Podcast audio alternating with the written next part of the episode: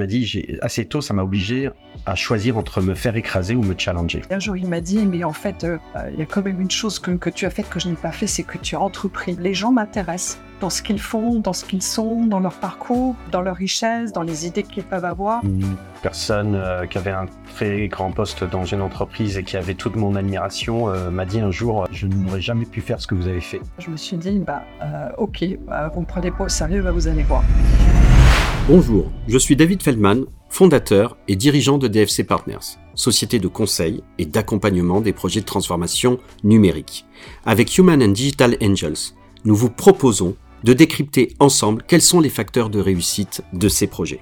Nous rencontrerons des directeurs des systèmes d'information, des consultants, des indépendants, des coachs, des entrepreneurs, autant d'invités qui, au-delà de leur parcours, nous permettront de comprendre comment allier transformation numérique et efficience. Mon invité du jour fait partie de ces personnes que vous croisez souvent et dans le milieu de l'IT elle est présente, mais que vous ne connaissez pas vraiment. Le jour où elle m'a raconté son parcours, il m'était impossible de ne pas l'inviter pour le partager avec vous. Catherine est branchée sur 220 volts. Cela l'a sans doute aidé à relever les nombreux défis de sa vie.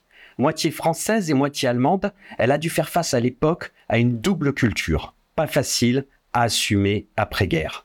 Assez tôt, elle doit choisir entre se faire écraser ou se challenger. Son tempérament l'a conduit à opter pour le second choix. Elle dit d'elle qu'elle a toujours voulu devenir ingénieure. D'ailleurs, pour ses six ans, elle demande une poupée et un garage de voiture. Elle est donc devenue ingénieure, à une époque où cela n'était pas la norme pour une femme. Encore un autre combat. Elle intègre des grands groupes, Daimler-Benz, France Télécom et Elf Aquitaine. À un garçon de sa promo, qui s'est fait embaucher un peu plus d'un an et demi après elle, elle lui demande son salaire, 30% plus élevé que le sien. Elle reçoit de la DRH, qui est une femme, une fin de non-recevoir pour aligner son salaire. Elle subit l'injustice et bien que mère de trois enfants, elle se dit qu'un des moyens pour casser le plafond de verre est de devenir freelance. Cela a marqué le début d'un formidable voyage d'entrepreneur avec un grand E et la création de la société qu'elle dirige aujourd'hui, Navigacom, cabinet de conseil spécialisé sur les infrastructures des systèmes d'information, sujet dont nous parlerons sous l'angle de ce qui fait la réussite de vos projets et de l'efficience. Catherine Lucas, bonjour. Bonjour. Bonjour David. Est-ce que la présentation était correcte? Oui, calmez-moi David. C'est vrai que j'ai raconté toutes ces anecdotes. exact, ouais. Voilà. Un jour, nous avons pris un café ensemble. On se connaît depuis quelques années, mais on se croise, notamment euh, pour ceux qui le connaissent. Euh, euh, c'est ce qu'on appelait avant les, les, les rencontres d'Opio, les entretiens numériques d'Opio. Et puis un jour, on a décidé de prendre un café et j'ai découvert ton parcours extraordinaire. Et là, je me suis dit, parcours d'entrepreneur aussi, que j'adore euh, toujours. Et là, je me suis dit qu'il fallait absolument que la communauté IT et aussi la communauté des femmes dans l'IT écoutent ce parcours. Donc, je suis très, très heureux de te recevoir aujourd'hui sur notre, sur notre podcast Human and Digital Angels. Merci beaucoup, David. Alors, question rituelle. Catherine Lucas, qui es-tu? Qui suis-je? Compliqué cette question en fait parce que forcément on a une, pluralité de, de, dire de, de, personnalités en soi. Euh, je dirais finalement, euh, entre-temps, quelqu'un avec une, certaine expérience, effectivement, un certain recul aussi par rapport à toute cette, euh, toute cette trajectoire, peut-être quelques leçons de vie aussi que j'ai pu en tirer. sinon, la définition que tu as pu donner au début me semble assez correcte, en fait, par rapport au parcours, voilà, le côté biculturel franco-allemand, qui était effectivement une première différence à assumer et qui euh, m'a sans doute aidé à assumer d'autres différences par la suite, notamment celle effectivement d'être une femme dans un milieu d'hommes. Donc, euh, je pense que la description a été assez, assez juste. Mais ton parcours est un parcours, euh, je le qualifie comme ça, de différence. Est-ce que c'est, est-ce que la, est-ce que la différence fondamentale, oui, et puis tu vas le dire après, parce que tu, tu m'as dit, du coup, dans mon entreprise, la culture de l'entreprise est calquée sur mon expérience de vie. Oui, c'est On va en parler aussi parce que c'est important au-delà de l'aspect IT. euh, on parlera bien entendu de euh, de la spécialité euh, euh, de Navigacom et en quoi euh, ce sujet infrastructure euh, est également un sujet d'efficience et de réussite des projets de transformation. Mais avant tout ça, voilà, ce qui m'a intéressé, c'est cette personnalité. La culture de Navigacom m'intéressera euh, euh, également et intéressera, j'en suis sûr, nos auditeurs. Euh, la, la- la- la première différence fondamentale, c'est cette double euh, culture franco-allemande. Euh, quand tu m'en as parlé, je n'ai pas senti ça comme quelque chose de vécu forcément facilement. Aujourd'hui, on dit Ouais. qu'on a une double culture, une double compétence. C'est complémentaire, c'est formidable, mais j'ai l'impression qu'à l'époque, c'était pas aussi évident. Bah, c'est toute cette dualité de ce qu'est la différence. La différence, en fait, fait peur. Parce que la plupart du temps, euh, être différent, euh, quand les gens rencontrent des, personnes différentes, euh, elles n'ont pas, elles ne savent pas l'intégrer dans leur référentiel. Donc ça fait peur et en même temps, ça génère une incroyable richesse parce que la différence, justement, fait sortir en fait des chemins battus, fait réfléchir à d'autres possibilités et en fait, c'est un, on va dire, une porte ouverte à, à la créativité. Et alors, tu, tu m'as sorti cette punchline. On a souvent des punchlines dans, notre podcast et on les aime bien. Et je l'ai utilisé dans mon introduction. Tu m'as dit, assez tôt, ça m'a obligé à choisir entre me faire écraser ou me challenger. Oui, c'est juste. Ça, je, le pense sincèrement avec le recul que j'ai aujourd'hui.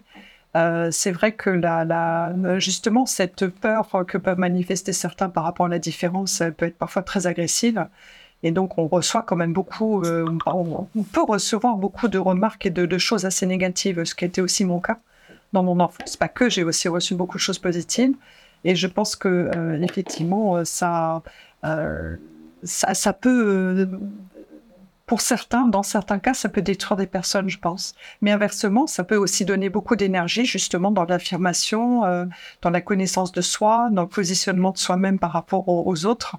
Euh, et aussi, euh, ça peut encourager justement à mettre en valeur euh, ce que cette différence peut apporter de complémentarité, de, de nouvelles idées, de, voilà, de tracer de nouvelles voies. Et donc, c'est peut-être ça que j'ai finalement choisi, oui. Et tu vois, on en parlera après, mais et encore une fois, c'est pour ça que je suis très content de t'avoir à notre micro aujourd'hui. C'est que souvent les gens ont une vision de l'IT, du numérique, de l'informatique, on l'appelle comme on veut, d'une matière un peu froide en fait. Et euh, dans notre podcast, on invite euh, ben voilà, des gens qui ont un parcours de vie extraordinaire et en fait avec, avec leur sensibilité, avec leur histoire de vie. Et euh, au final, on a tous d'une manière ou d'une autre fini dans, dans le numérique. Et ça, c'est aussi intéressant de voir pourquoi tu es allé dans cette voie, on en parlera aussi. Alors, à 6 ans, euh, on t'offre une poupée, mais on t'offre aussi euh, un garage. Euh, tu, me dis, j'avais, tu m'as dit, j'avais vraiment cette intime conviction. C'était pour moi important de devenir ingénieur. C'est quelque chose de familial. Il y avait Pas du des. tout. Pas tout. C'est vrai que j'étais très à l'aise. Alors déjà, je voudrais dire extraordinaire. Chaque fois que tu dis ça, c'est mon humilité quelque peu challengée, parce que je pense que c'est un parcours particulier, extraordinaire. Je sais pas, mais sans doute particulier. Euh, alors pour revenir à ta question, pardon. coup, Oui, donc euh, à 6 ans, dès l'âge de Oui. 6 ans, on, on, Pas ingénieur. voilà, tu as cette conviction que euh, il faut te, tu as envie de devenir ingénieur et naturellement, on peut se dire bon, euh, il y a quelque, une histoire familiale derrière. Alors, c'est pas le cas, en fait. hein. Je pense que, sans doute, dans, la, dans, dans, dans ma famille, effectivement, le, le diplôme d'ingénieur était quand même un diplôme qui était considéré comme être un diplôme, euh, voilà, de, de très bon niveau. Et puis, bon, j'étais assez à l'aise avec les chiffres de façon générale, donc tout ce qui était mathématiques, physique. hein, J'aimais beaucoup la physique. J'étais d'ailleurs assez forte dans Mhm. cette matière-là. Et donc, euh, ça m'a semblé, euh, en fait, un peu... euh, un peu le Graal. C'est vrai qu'à l'époque, j'imaginais ce métier-là comme vraiment euh, un métier voilà très intéressant, aussi avec une forme de créativité, en même temps très concret. Je pense que ça, ça reste effectivement une réalité. C'est que ce métier d'ingénieur, il y a une façon euh, très concrète d'aborder les choses, parce qu'on est quand même dans euh, les choses concrètes. Et en même temps, il faut une forme de créativité justement pour euh, pouvoir euh, Pour apporter des solutions. À- nouvelles solutions, etc., avoir de nouvelles idées, réintégrer de nouvelles idées. voilà. Donc, c'est certainement. euh. Et donc, là, et tu fais quelle formation? Alors, j'ai fait une école d'ingénieur qui est Télécom Paris. D'accord. Voilà. Ok. Est-ce que tu trouves que les ingénieurs d'aujourd'hui euh, ont euh, la même capacité que les ingénieurs euh, de ta génération, de justement savoir réfléchir, aller, aller trouver des solutions, être créatif sur des solutions lorsqu'ils sont face à une difficulté? Alors, j'ai eu la chance d'être marraine de promotion 2022 de Télécom Paris. Et donc, ce parcours m'a, c'était un suivi pendant trois ans de ces, de ces jeunes élèves ingénieurs. Et ça a été vraiment quelque chose d'extrêmement rafraîchissant, euh, de très positif, parce que je me suis aperçue, enfin je, je n'en doutais pas, mais que cette jeune génération était aussi pleine de ressources, euh, avec beaucoup d'énergie, beaucoup d'enthousiasme, très concernée aussi par euh, bah, effectivement tous les problèmes actuels, en particulier donc tout ce qui est changement climatique, etc. Mais avec beaucoup d'énergie, beaucoup d'énergie positive. Et j'ai trouvé aussi que l'école euh, avait même complété, c'est-à-dire au-delà de cette base effectivement de, de matheux, de pragmatiques, de, de, de, physiciens qu'on peut avoir, on a aussi des jeunes qui sont peut-être aujourd'hui un peu mieux formés à tout ce qui est, euh, on va dire, euh, dimension humaine. D'accord. J'ai trouvé, effectivement, de façon générale, je les ai trouvés assez, assez ouverts, assez. donc c'était plutôt une évolution que j'ai trouvée positive. Et donc, euh, tu sors de Télécom Paris et euh, tu es tout de suite rentré dans des très grandes entreprises. Je crois que la première, c'était Daimler. Oui, c'est juste. C'est juste. Donc ça, c'était un peu, euh, bah, c'était dans l'air du temps en fait. On sortait d'école d'ingénieur et l'objectif, c'était de rentrer dans une grande entreprise où on pouvait faire une carrière. Tu m'as dit que c'était un grand groupe européen avant l'heure. Alors c'est juste. Dame la Bête, c'était une expérience très intéressante. J'ai là euh, profité du fait effectivement d'être bilingue, voire trilingue. Je, parlais vraiment couramment l'anglais aussi. Euh, pour entrer dans ce groupe qui était, euh, au-delà du multinational de l'époque, déjà dans une logique globale, qui avait des réflexions, surtout en termes de logistique, à échelle européenne qui réfléchissait donc à des zones de, des zones de on va dire de, comment dire des zones euh, et qui organisait toute sa logistique en fonction. Tu étais responsable des applications informatiques?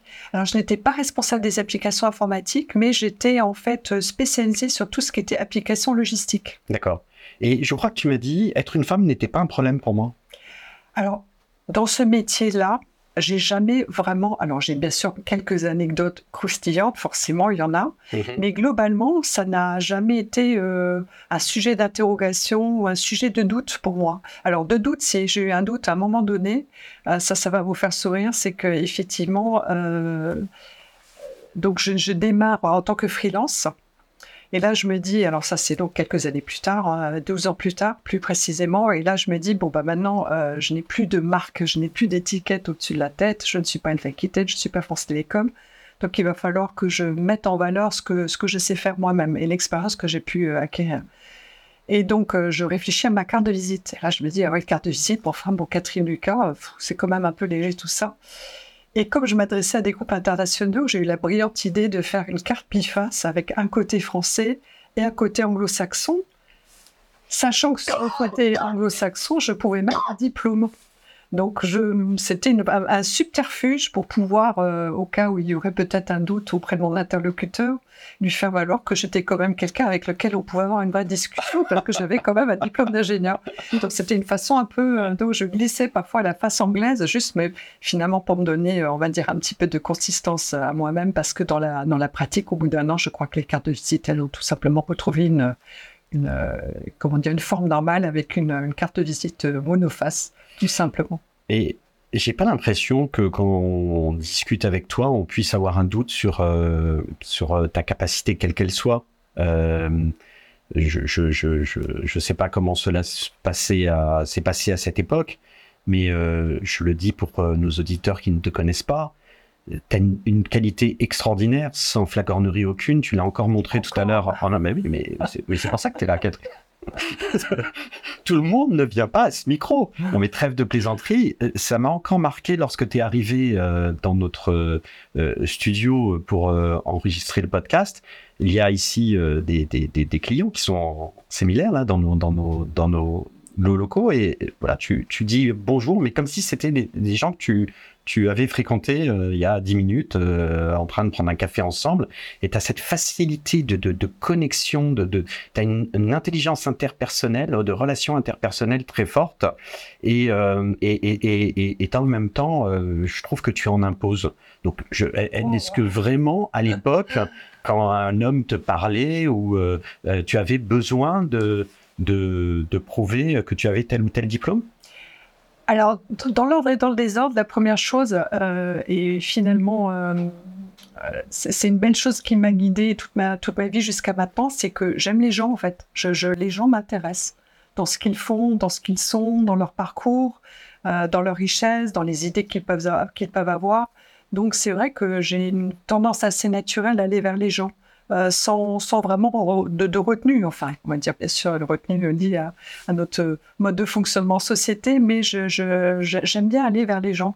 C'est sans doute lié effectivement à mon enfance dans un lycée international où chaque euh, trimestre arrivaient des étrangers qui étaient un petit peu perdus, il faut bien le dire, et vers lequel, donc, on, quand nous étions déjà là depuis un certain temps, nous allions de façon assez naturelle. Donc, j'ai cette euh, facilité qui est ancrée depuis mon enfance à aller vers les autres et à m'intéresser réellement aux autres et je pense que c'est réel. Je trouve toujours que chaque personne est une d'une richesse formidable. Il y a toujours des choses intéressantes à comprendre, à apprendre. Donc c'est peut-être ça, effectivement, dont je m'aperçois maintenant que c'est peut-être pour certains euh, considéré comme particulier, mais euh, qui, qui, qui, est vraiment euh, intrinsèque, qui met intrinsèque. Oui, chez, chez, DFC Partners, on est convaincu que ça fait partie euh, de, de, d'intelligence comportementale qui sont euh, qui sont importantes, l'intelligence euh, de la relation interpersonnelle qui est qui est très liée à l'intelligence émotionnelle que l'on peut que l'on peut avoir. Alors tu arrives chez Alpha Aquitaine, je crois que cette entreprise t'a marqué.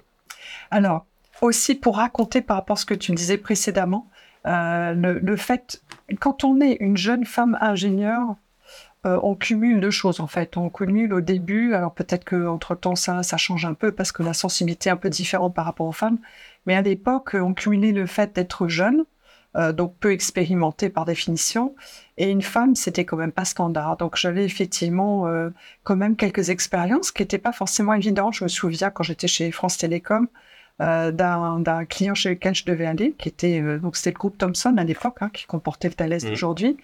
Et là, je me souviens avoir ouvert une porte où m'attendaient deux clients, euh, qui étaient des, des messieurs, euh, donc deux messieurs de, de peut-être une vingtaine d'années de plus. Et donc, j'ouvre la porte, je me présente, et là, ils me disent, mais vous êtes venue toute seule ils, vous ont laissé toute seule, ils vous ont abandonné euh, par rapport au look que nous sommes.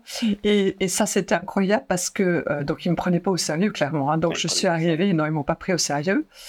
Et là, je me suis dit, alors là, vous allez voir ce que vous allez voir. Donc, du coup, j'ai passé cette heure-là à noter effectivement euh, toutes leurs attentes, leurs doléances, etc. Bon, il y avait effectivement un certain sujets euh, qui étaient en cours. Et bien évidemment, ça m'a euh, super boosté pour répondre, mais point, point, enfin, point après point par rapport à leurs attentes. Parce que là, je me suis dit, bah, euh, ok, bah, vous ne me prenez pas au sérieux, bah, vous allez voir. Et donc c'est vrai que l'histoire est vraiment sympa parce que ces deux messieurs donc sont partis ensuite à la retraite. Euh, et quand ils ont fait leur pot de retraite, ils ont invité quelques externes et j'en faisais partie, dans les deux cas. Voilà. Et donc j'avais quelque part euh, un peu tenu mon pari. Et donc c'est vrai que c'était le côté challenging dont on parlait tout au début. C'est que ça m'a poussé aussi à me dire, bon ok, tu ne me prends pas au sérieux, mais tu vas voir. Bon, bah, extrêmement bonne réaction euh, et euh, joli message à passer à, celles ou ceux qui peuvent encore parfois être confrontés à, de telles situations.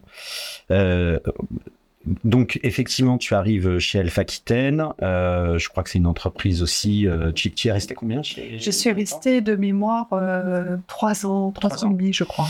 C'est là que tu vis euh, cette injustice euh, de la différence de salaire, euh, que, tu, que, tu, te prends. Tu mieux classé, parce que c'est ça aussi qui est la mm. complémentarité de l'anecdote, c'est qu'à l'époque, c'était le début du classement des postes. On pesait les postes, c'était le terme consacré. Et donc, mon poste que j'avais était mieux, enfin, avait une classification plus élevée. Et donc, je me retrouvais effectivement avec un salaire de 30% inférieur. L'anecdote est, est véridique. Et mère de trois enfants. Et à l'époque, euh, alors, j'ai, pour te faire sourire, j'ai réparti l'effort par rapport à mes employeurs et j'ai fait un bébé par employeur. effectivement, Alpha Aquitaine, donc Alpha Aquitaine a vu euh, naître, euh, si je puis dire, naître ma troisième, mon troisième enfant et donc ma deuxième fille. Deuxième fille, trois filles, Alors, j'ai un garçon et deux ah, filles. Un garçon et deux un filles. Un garçon et deux filles, voilà. Très bien. et donc, là, effectivement, tu es mère de trois enfants. Comme je l'ai dit en introduction, tu tu, tapes un plafond de verre. Oui. Euh, Évident. Tu commences, tu as quand même là quelques années euh, d'expérience. Mhm. Exact, euh, années à l'époque, ouais. Tu as un tempérament. Euh, je pense que ça. ça je pas les plafonds de verre. T'aimes pas les plafonds de verre. Parce que j'avais la même chose chez France Télécom. Et t'aimes les challenges. Alors, je, je, je, je, suis habituée au challenge, voilà, on va dire ça. Et j'avais déjà eu un plafond de verre chez France Télécom parce que là, on m'avait expliqué, et là aussi, l'anecdote est véridique. Donc, j'étais Télécom Paris, et là, on m'a dit, bon, tu fais partie, euh, tu ne fais pas partie de la noblesse, mais tu fais partie de la domesticité. Là, je me suis dit, oups, je vais pas rester ici. Et donc, elle fait Aquitaine, là, je m'aperçois que effectivement, il y a peu de femmes avec trois enfants euh, qui, qui, font carrière. Ou alors, il faut arriver le matin à 7 heures, repartir à 21 heures pour montrer qu'on est vraiment très engagé. Et là, je me dis, ben, je n'ai pas forcément envie de sacrifier l'un pour l'autre. J'aime, j'aime, mon métier, j'adore mon métier, et j'adore aussi profondément mes enfants, et donc euh, je, veux, je veux faire les deux. Donc il va falloir que je trouve une méthode euh, pour, euh, il va falloir que je sois créative pour finalement vivre les deux, les deux parties de, de, de ma vie de façon harmonieuse. Et donc, effectivement, c'est là que tu deviens freelance? Je deviens freelance. Quelle année? 80, fin 98, début 99. Alors, moi, quand je dis que je suis devenu freelance en 2010, je dis non, mais attendez, c'était une époque où il n'y avait pas tout ce qu'il y a aujourd'hui, freelance, on n'entendait même pas parler de. Mais alors, à ton époque, là, quand tu es devenu freelance, c'était très en avance. Alors, comment tu prends cette décision euh, Tu es mère de trois enfants. Ça fait des années que tu es dans de grandes sociétés avec une certaine stabilité, ça oui, des injustices, mais une certaine stabilité. Et là, tu prends, euh, tu prends une décision qui va changer ta vie. Bah, la justice euh, est pour moi plus importante que la stabilité. Donc, euh, quelque part, euh, je pense ça. Et puis aussi, vraiment, le fait de vouloir aussi accompagner mes enfants, mais sans pour autant sacrifier le, je ne vais pas dire la vie professionnelle, mais l'intérêt que je pouvais avoir pour ce que je pouvais faire par ailleurs professionnellement. Donc euh, je, décide de faire ça. Et euh, à l'époque donc euh, arrivent dans mon bureau deux collègues plus âgés, donc des messieurs qui me disent mais quand même tu te rends compte tu as quand même un bon poste pour ton âge, tu es responsable à l'époque j'étais responsable réseau et télécom pour le groupe. Et même si c'est collègues freelance mais quelle quelle, quelle tristesse quoi parce que finalement tu as quand même un super poste tu devrais rester voilà. Et puis donc à l'époque effectivement arrive un nouveau un nouveau DSI euh, qui, avec lequel j'avais pu travailler avant, donc qui essaie aussi de me retenir et, euh, et qui me dit euh, bah, finalement, tu as, vraiment décidé de partir parce que quand même, j'ai des aides, etc. Mmh. Je dis bah, j'ai déjà enclenché, je suis déjà parti. Mmh. Mmh. Et, et, donc, il accepte cette décision et donc d'ailleurs, il au moment de partir, donc j'ai une pensée pour lui, il est, il est parti, il n'est plus de ce monde entre temps. Et il m'accorde une prime pour le départ ce qui était vraiment sympa parce que c'était vraiment euh, super gratuit bien sûr mais quelque part une façon euh, sympa de, de, de, effectivement de de m'encourager dans cette aventure. Et après, donc traditionnellement, je déjeunais une fois par an avec lui. Alors de temps en temps, il me disait bon, euh, là, tu serais resté chez moi, tu regarderais 15 ou 20 personnes. Et puis à un moment donné, ça c'était incroyable parce que pour moi, c'était quand même toujours un grand monsieur. Donc il a été après directeur financier chez Total. Euh, et donc, euh, et un jour, il m'a dit, mais en fait, euh, il y a quand même une chose que, que tu as faite que je n'ai pas fait, c'est que tu as entrepris. Et là, ça m'a vraiment, je suis un peu tombée des nues parce que mhm. pour moi, il avait quand même, il avait un poste qui était quand même très haut placé. Et je n'imaginais pas que cette petite aventure que je pouvais avoir eue, euh, quelque part correspondait à quelque chose que lui, enfin une petite frustration de sa part. Et je n'avais pas imaginé ça. Oui, oui, je, je, raconte souvent aussi cette anecdote où, pareil, personne euh, qui avait un très grand poste dans une entreprise et qui avait toute mon admiration euh, m'a dit un jour euh, je ne pourrais, je n'aurais jamais pu faire ce que vous avez fait. Oui, bah, j'ai vécu une chose, c'est exactement ça. J'étais halluciné parce que pour moi, justement, c'était une réussite fondamentale, mais l'entrepreneuriat représente un risque et une instabilité que, justement, ces personnes qui ont beaucoup de qualité, en revanche, et voilà. Et donc ça, c'est aussi un message que, que l'on passe à nos, à nos jeunes, euh, nos jeunes auditeurs. Comme le message que tu passes aussi qui est important, c'est euh, le, Covid a abîmé un peu tout ça. Ben c'est, c'est aussi de, de, penser à aller prendre un moment, euh, déjeuner, prendre un café avec des gens qui ont marqué notre carrière. On a aujourd'hui, on est très digitalisé dans nos relations, mais je pense que c'est important déjà pour les remercier parce que ils ont été là au, au bon moment, et puis d'autre part pour garder ce, ce, ce contact. Ouais, bien sûr création de Navigacom. Mhm. Donc on est en 2000. Alors on est en 99. en 99. Début 99. 99 juste avant l'an 2000, juste avant le grand bug de l'an 2000. Exactement, le fameux bug. Voilà, pour ceux qui le connaissent moins de 20 ans, euh, ne peuvent pas connaître. Je regarde, euh, je regarde Exaucé, notre chargé de communication, qui euh, doit se dire mais c'est quoi ce bug de l'an 2000 Il faut que je cherche dans euh, dans Google. Tu pourras même demander à ChatGPT Exaucé. Euh, pourquoi Navigacom?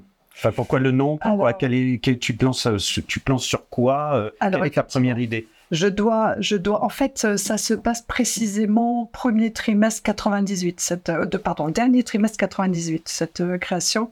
Et donc, je reviens de vacances. Euh, je suis en Bretagne. Enfin, j'étais en vacances en Bretagne. Et là, j'ai deux jours pour trouver un nom. Et donc, euh, j'ai. euh, alors, à l'époque, euh, tout ça été quand même. Il y avait, il y avait le Minitel là, pour vérifier, je crois, sur une pile. Donc, on était quand même à ce stade-là. Et donc, euh, la créativité bat son plat. Donc, on cherche des noms euh, divers et variés. euh, bien sûr, alors aussi avec quelques amis sur place. Donc, quelques parties de rigolade, hein, parce que le- le- le- les noms, on peut quand même assez rapidement trouver des, comment dire, des dérivés qui font plutôt sourire. Et euh, au bout d'un moment, je, je, je me dis, alors c'est vrai que j'aime beaucoup la mer, j'aime beaucoup aussi tout ce qui est navigation, etc. Et je me dis, bon, naviguer, c'est pas mal quand même. Bon, naviguer dans ce monde, c'est vrai que le conseil, quelque part, on est aussi là pour euh, euh, servir de, euh, de, de- d'aide pour, pour avoir une vision, développer une vision par rapport à un sujet. Et, Donc, je- et trouver le nord. Voilà, et oui, c'est ça. Donc c'était un peu cette logique de naviguer dans les tumultes du marché euh, euh, pour ou aider à naviguer dans les tumultes du marché pour arriver à bon port. Donc cette idée-là me, me plaisait beaucoup. Et donc je suis partie effectivement sur euh, Navigacom pour la fin, euh, rappelant quelque peu quand même le milieu dont nous étions, dont nous sommes issus. Tu te souviens de ta toute, de ta toute première mission, de, de, de, de la toute première mission que tu as rendue Absolument, absolument, Euh, parce que c'est une vraie fierté. En fait, ce sont deux clients que j'ai toujours. Ah, super. Donc ça, c'est des clients qui, pour lesquels j'ai travaillé. euh, alors, le jeu était un jeu vraiment euh, concentré sur moi-même. Oui. Aujourd'hui, c'est un, c'est un Navigacom, euh, donc au sens communautaire du, du terme. Et donc, ce sont, je travaillais pour AXA et pour Crédit Agricole. D'accord. C'était les deux premières missions. Pas mal. Oui. Et je salue donc les deux personnes d'ailleurs qui m'ont euh, Qui t'ont fait fait confiance. échelle, absolument. Donc il y a Joël Châtelain du Crédit Agricole qui est aujourd'hui effectivement en retraite et Jacques Surut qui, est chez, Ac- enfin, qui était chez AXA qui est en retraite aussi. Très bien. Ils sont les deux personnes qui m'ont fait confiance. Oh, tu pourras leur envoyer le podcast. Oui, absolument. Comme ça, on se souvient toujours des premiers clients qui nous, ont, qui nous ont fait confiance. Navigacom, c'est un cabinet de conseil euh, pour euh, votre stratégie IT et cybersécurité, comme le dit le, le site internet euh, navigacom.com. Oui, Euh, et vos domaines d'expertise, c'est euh, euh, le cloud, l'infrastructure, les réseaux et sécurité, l'IoT le service connecté, le digital workspace. L'idée générale, c'est quoi? C'est tout ce qui touche à la, au, au- au hard, au... exactement. D'accord. La partie infra, tout ce qui n'est pas applicatif en fait. Donc c'est D'accord. exactement. Pourquoi, quand tu crées Navigacom, tu te mets sur ce sujet? C'est un enjeu à- Alors, c'est un enjeu à l'époque. euh, Je suis spécialisée sur la partie réseau, sur la partie télécom qui correspond, on va dire, à, à- à la souche de ce qui est aujourd'hui le digital workspace. Mhm. Donc, c'est de toute façon effectivement des expertises euh, dont je dispose. Alors, voilà, à l'époque, hein, par rapport au contexte. Mhm. Et donc, au début, eh bien, je démarre et je vends des missions par rapport à ces expertises et par rapport à l'expérience que je peux avoir sur ces sujets-là. Et le monde de l'infrastructure a tout simplement évolué et nous avons évolué avec, donc avec euh, tout, euh, tout l'enrichissement euh, du domaine que tu viens de décrire. Oui, parce que quand tu démarres, on est en 99, Internet vient de Absolument, tout juste. On 96. ne parle pas encore de data center, on ne parle pas encore de, de, de, de réseaux euh, de réseaux euh, déportés, enfin d'hébergement. Euh, on commence. Il y, a du, il y a du WAN déjà. Il y a du WAN, d'accord. Voilà, pour les, les auditeurs les plus âgés, euh, ils pourront se remémorer le frame relay, X25 et autres. Donc, ce sont quand même des sujets effectivement auxquels on s'intéresse. C'est l'âge d'or du frame relay à l'époque. Et, euh, et donc, il y a la partie réseau, la partie réseau étendue. Il y a aussi déjà les réseaux locaux. Euh, il y a toute la partie euh, voix euh, autour des autocoms, euh, autour de la. euh, voilà, il y a déjà des autocoms. Effectivement, des PABX, bon, traditionnels. Il y a des centres d'appel. Je D'accord. fais aussi des missions sur des centres d'appel à l'époque. D'accord. Donc, il y a quand même déjà euh, un certain nombre de, on va dire, d'infrastructures qui existent. Mais effectivement, c'est venu s'enrichir par la suite. euh, Oui, et puis il y a l'arrivée du cloud, Exactement. Qui est- beaucoup plus récente. hein. qui est beaucoup plus récente. C'est, euh, le, le cloud dans ton métier est un game changer. Alors le cloud est un game changer, mais c'est aussi une évolution naturelle, j'ai envie de dire, mhm. parce que c'est aussi une, maturité qui apparaît dans ces domaines où au début on fait, voilà, les entreprises font par, par elles-mêmes. Euh, donc elles, euh, elles ont des data centers par rapport à leur, euh, on va dire, leur environnement propre avec leur façon de faire. Mhm. Et puis progressivement, il y a une maturité qui arrive dans le métier et donc on commence tout simplement à standardiser. Et au bout du bout, la chaîne, quand on standardise vraiment beaucoup, ben, au bout d'un moment, c'est aussi, on va dire, euh, on, on, peut le sortir et le confier plus facilement à tiers. Donc c'est aussi une évolution naturelle. Même si c'est aussi en même temps un game changer, bien évidemment, par rapport aux organisations internes, par rapport à, à, ce qu'on connaît effectivement des DSI. Alors, 2023, euh, quel est, euh, quels sont les, les, les, deux plus grands enjeux euh, d'une, d'une entreprise, d'une direction des systèmes d'information sur le sujet euh, infrastructure? Aujourd'hui, qu'est-ce qui mobilise les budgets des DSI Alors, certainement la cybersécurité et effectivement le cloud. Donc c'est vraiment les deux, les, deux, sujets. Donc il n'y a, pas de grande surprise, mais euh, voilà. Je pense alors après les autres sujets ont leur importance aussi, hein, mais euh, c'est la qualité du réseau. Le... Voilà, le réseau reste. Euh, est-ce que est-ce que la pandémie a mis un focus particulier? Est-ce que les investissements sont sont forts aujourd'hui sur le fait de d'avoir un réseau capable de... Alors, ce qu'a fait la pandémie, c'est que là, les gens sont plus posés des questions sur euh, une projection, c'est que là, ils ont délivré tout simplement, parce mmh. qu'il fallait pouvoir mmh. connecter euh, euh, les, tous les salariés. Mmh. bon, il y a un grand groupe que, que je ne citerai pas, mais qui, du coup, était obligé d'organiser donc un grand groupe worldwide au début hein, de la pandémie. Euh, qui a dû en fait organiser euh, des, des, comment dire les 3-8 quasiment mhm. euh, pour pouvoir avoir un accès sécurisé tellement donc en fait je veux dire en termes de, de capacité le, le, la capacité n'était pas suffisante pour absorber du coup cette demande liée à toutes ces personnes en télétravail forcé. Et d'ailleurs, pour revenir un peu, pardon, excuse-moi. Oui, juste pour aller au bout, oui, pour te dire, parce qu'en fait, ce qui, ce qui, fait que là, toutes les équipes se sont concentrées sur délivrer des moyens pragmatiques, délivrer des moyens, etc. Donc, là, on est dans l'efficacité, on n'est pas dans, l'efficience. C'est ce que je voulais dire. Là. Mais dans l'efficacité, il, faut, il faut aller vite, il mm. faut parer, il faut que les entreprises puissent continuer à tourner. Donc à l'époque, euh, ce, qui ce qui était schéma directeur, études, etc., était beaucoup moins... Euh, il y a eu beaucoup moins d'investissement à ce niveau-là. Et là, la le post-pandémie amène à nouveau, euh, on va dire, ces réflexions qui sont donc un petit peu plus euh, anticipatives. Mhm. Voilà, ce qui est logique hein, par rapport à ce qu'on a pu vivre. Alors tu m'as dit, euh, parce que donc chez Navigacom, il y a une partie stratégie, il y a une partie études. Oui. Il y a une partie sourcing aussi de compétences et il y a une partie transformation. Donc, ce qui est intéressant, c'est que vous avez la partie conseil et vous avez la partie également réalisation. Vous faites toute la chaîne de, de valeur. Alors, tu sais, c'est le métier en fait du conseil, c'est comme le métier d'architecte quand tu construis une maison. C'est-à-dire que c'est une assistance à maîtrise d'ouvrage, donc tu accompagnes, tu ne construis pas la solution euh, cible en tant que telle, mais tu accompagnes sa mise en œuvre euh, dans de bonnes conditions euh, chez ton client. Et alors tu m'as dit euh, concernant justement ce, que, ce, que, ce que vous apportez et sur en lien aussi avec le sujet du podcast sur décrypter les facteurs de succès des, des projets de, de transformation numérique, tu m'as dit euh, les, les, les, clients ne savent pas où ils ont mal. Alors, ça arrive régulièrement. Alors, il y a des clients qui savent très bien où ils ont mal. D'accord. Et il y a des clients qui ne savent pas où ils ont mal. Parce que, alors, autant, autant nous, euh, dans le, dans le, dans la, la, la le conseil sur la, la réussite des projets il y a euh, effectivement, par exemple, la maîtrise des risques où il n'y a pas toujours les compétences, où il faut une certaine expertise. Et là, effectivement, on apporte aux au clients de la visibilité. Pareil sur le sur l'apport de compétences complémentaires ou souvent l'expression de besoin sur la compétence dont on a besoin et pas tout à fait complète. Donc, notre expertise est aussi de les aider à bien exprimer le besoin. Donc, la partie infrastructure, c'est un sujet d'experts. Il y a des experts dans les entreprises. Oui, mais, mais si tu veux, c'est le conseil est justement, comme tu as dit, pas qu'une expertise technique en fait. Hein. Mhm. C'est aussi une, euh, on va dire, une façon d'approcher une expertise technique, de la faire évoluer et de la projeter dans le temps.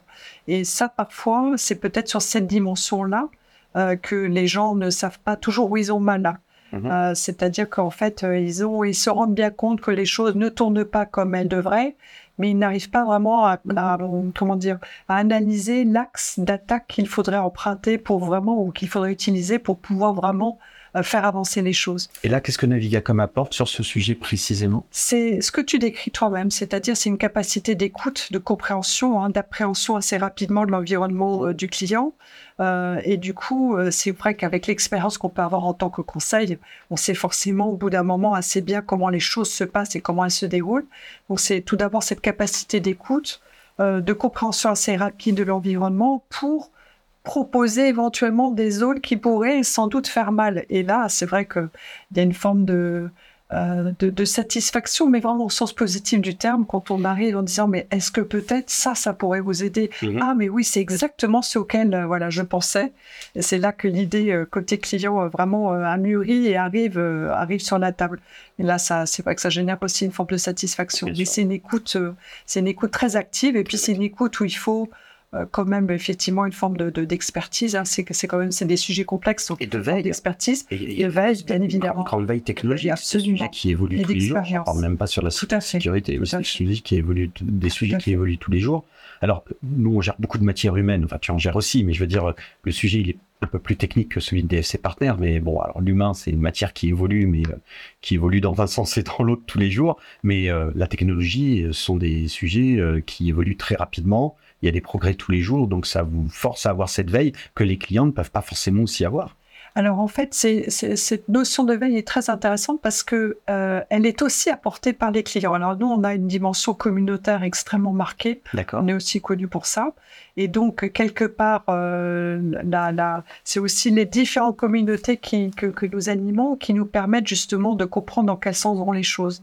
Et c'est aussi des enrichissements mutuels parce que certains sont en avance de phase sur certains sujets, euh, d'autres en retard. Et donc, c'est aussi tous ces échanges qu'on peut générer et au milieu desquels nous sommes qui nous permettent justement très rapidement comprendre sur quel sujet euh, il va falloir investir parce que ce sont les sujets qui vont intéresser nos clients à l'avenir. Est-ce que euh, aujourd'hui, j'ai un sujet qui me vient en tête parce que pour moi c'est un sujet d'efficience aussi. Je, je, je, je suis rentré pour enregistrer ce podcast avec toi. Je venais de terminer un de mes prochains posts euh, LinkedIn. Ça, ça, a de la- ça a de l'intérêt. Je suis toujours touché des retours euh, parce que, comme je le dis souvent, quand on écrit ou même quand on fait ces podcasts, on ne sait pas si euh, on intéresse Oui, les ils gens. sont engagés. si, voilà.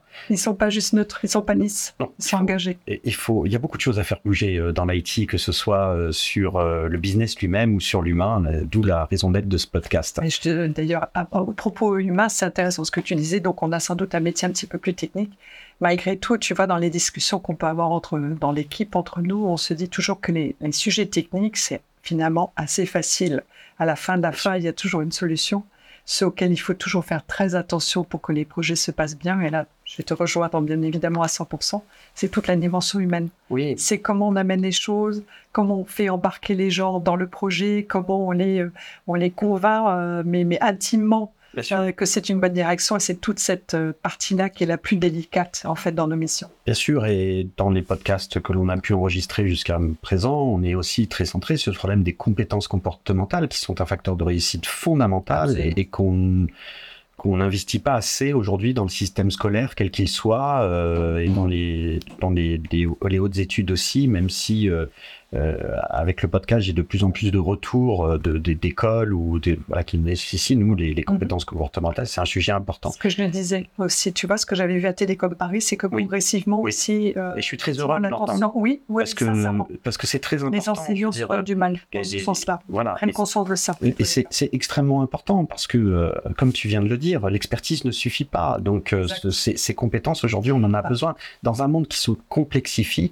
Et je vais te le dire aussi, comme je le pense, dans un monde où je vois de plus en plus d'hypersensibles. Le nombre de personnes que je croise. Alors moi, je communique euh, très, euh, de manière très transparente sur mon hypersensibilité. Je suis surpris des retours que j'ai parce que les gens me disent ah c'est très surprenant un entrepreneur qui plus est homme qui communique sur son hypersensibilité. Moi, j'en ai fait euh, une force, donc je vois pas où est le problème. Mais du coup, j'ai un nombre de personnes qui me contactent. Mais moi aussi, je suis hypersensible. Et beaucoup dans le monde de l'IT. Et c'est ça que je, que je trouve aussi extraordinaire, c'est que euh, il y a beaucoup de gens qui ont une sensibilité extraordinaire et qui sont sur des sujets très techniques parce que je crois que ce podcast amène à comprendre aussi, et tu aujourd'hui tu rajoutes euh, une, euh, une, pierre à l'édifice, euh, que effectivement, bah, on ne peut pas faire réussir les projets de nos clients sans avoir cette perception sensible qui peut se traduire par une très forte empathie, par une, une, sensibilité sur le sens du bon sens.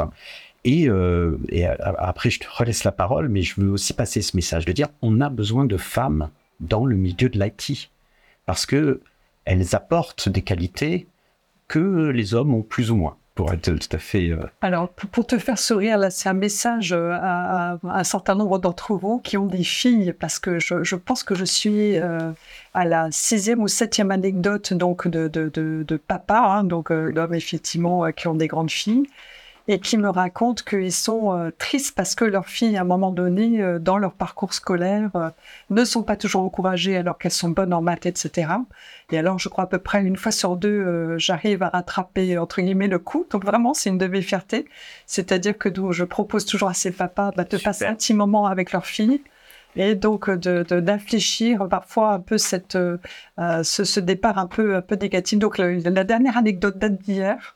Euh, donc le, papa en question se reconnaîtra peut-être et malheureusement sa fille a déjà le choix est déjà trop trop euh, entamé. Trop entamé. Mais euh, mais effectivement mhm. voilà j'essaie de pour le coup de, d'encourager les uns les autres. N'hésitez pas, envoyez-moi vos filles, je me ferai un plaisir de leur expliquer que c'est un métier formidable et qui a beaucoup apporté et qu'effectivement, de toute façon, la complémentarité, c'est ça la vraie richesse en fait.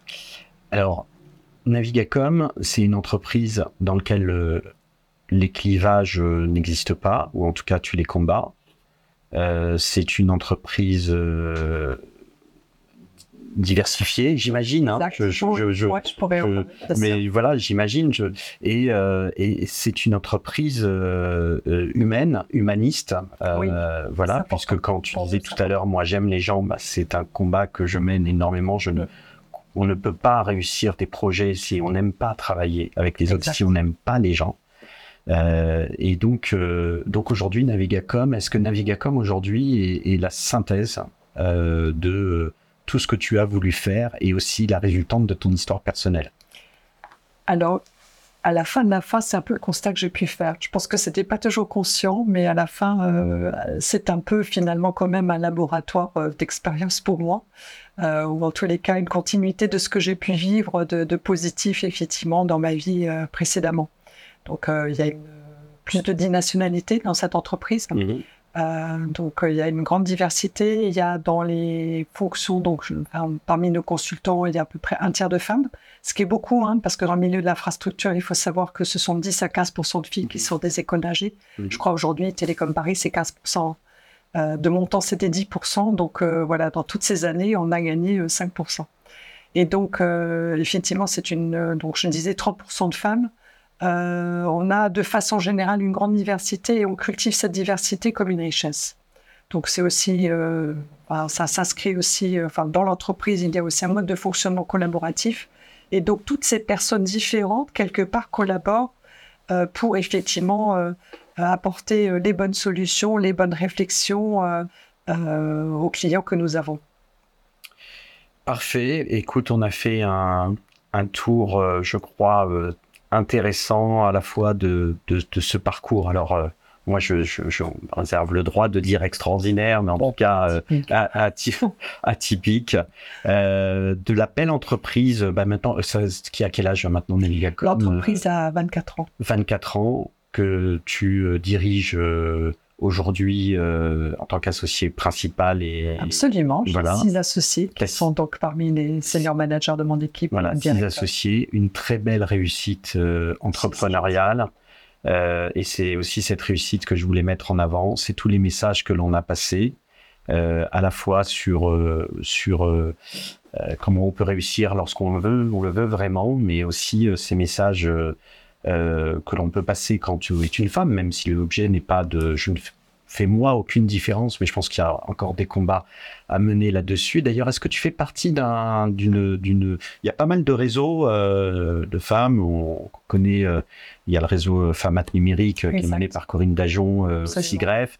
Bientôt, on recevra également euh, la présidente du réseau euh, Femmes in Influence, je crois, si je dis pas si à Malali. Euh, voilà, j'ai je, hâte de la recevoir également. Est-ce que c'est quelque chose dans lequel tu que tu regardes de loin ou Non, en fait, je, je, je pense sincèrement, j'en étais pas consciente au début de l'intérêt que mon témoignage pouvait porter auprès des jeunes, enfin, pour l'intérêt que les jeunes femmes pouvaient avoir à, à mon parcours. Et donc, euh, de ce fait-là, je participe euh, effectivement assez, euh, assez systématiquement et assez régulièrement à ces rencontres. Je n'ai pas, je n'ai pas un, féminisme agressif. J'essaie plutôt effectivement de développer aussi une sensibilité auprès des jeunes femmes par rapport à ces métiers, tout simplement pour encore une fois apporter cette complémentarité et cette richesse par rapport à tous nos, tous nos métiers. Alors, voilà, les messages portent pour les jeunes femmes, mais également euh, pour, euh, pour les jeunes hommes. Euh, voilà, c'est des messages universels d'entrepreneuriat, de, de pensée positive, de, de bonnes pratiques. Euh, tes enfants ont suivi euh, euh, ta voie d'entrepreneuriat, d'ingénieur Alors, ingénieur, malheureusement, non. Ah, c'est quand même terrible. C'est comme ça. voilà, mais je n'ai pas d'ingénieur du tout. Mon, fils est médecin aussi, donc je n'y suis pas arrivée. D'accord. D'entrepreneuriat, oui, je pense que la, la numéro 2, à mon avis, entreprendra à un moment ou à un autre, certainement, oui. Catherine, merci beaucoup. Merci d'avoir accepté cet exercice qui est le premier podcast pour toi, si je me trompe. Oui, tout à fait. Euh, on est très heureux euh, d'inaugurer euh, ce, premier podcast. Je, suis sûr qu'à la suite, il y en aura d'autres. J'espère que tu as passé un bon moment. Tout à fait. Merci et, et, et je te dis à très bientôt. Je dis à très bientôt à nos auditeurs. Si vous avez écouté ce podcast jusqu'à présent, c'est qu'il vous a intéressé. Donc merci de le noter sur les plateformes de streaming dont les algorithmes adorent les notes euh, et donc euh, ça nous fait remonter un petit peu dans les podcasts. J'ai été très content dernièrement, on m'a dit mais il n'existe pas de podcast sur la réussite des projets de transformation numérique à part euh, Human and Digital Angels. Donc effectivement, c'est un podcast voilà qui qui se veut un petit peu différent de ce qui existe. Euh, j'espère, euh, voilà, n'hésitez pas à diffuser, à, transférer les, les posts sur LinkedIn pour faire connaître ce podcast qui, euh, comme vous avez pu le constater encore aujourd'hui, et surtout, soyez exaltés. Merci beaucoup, David.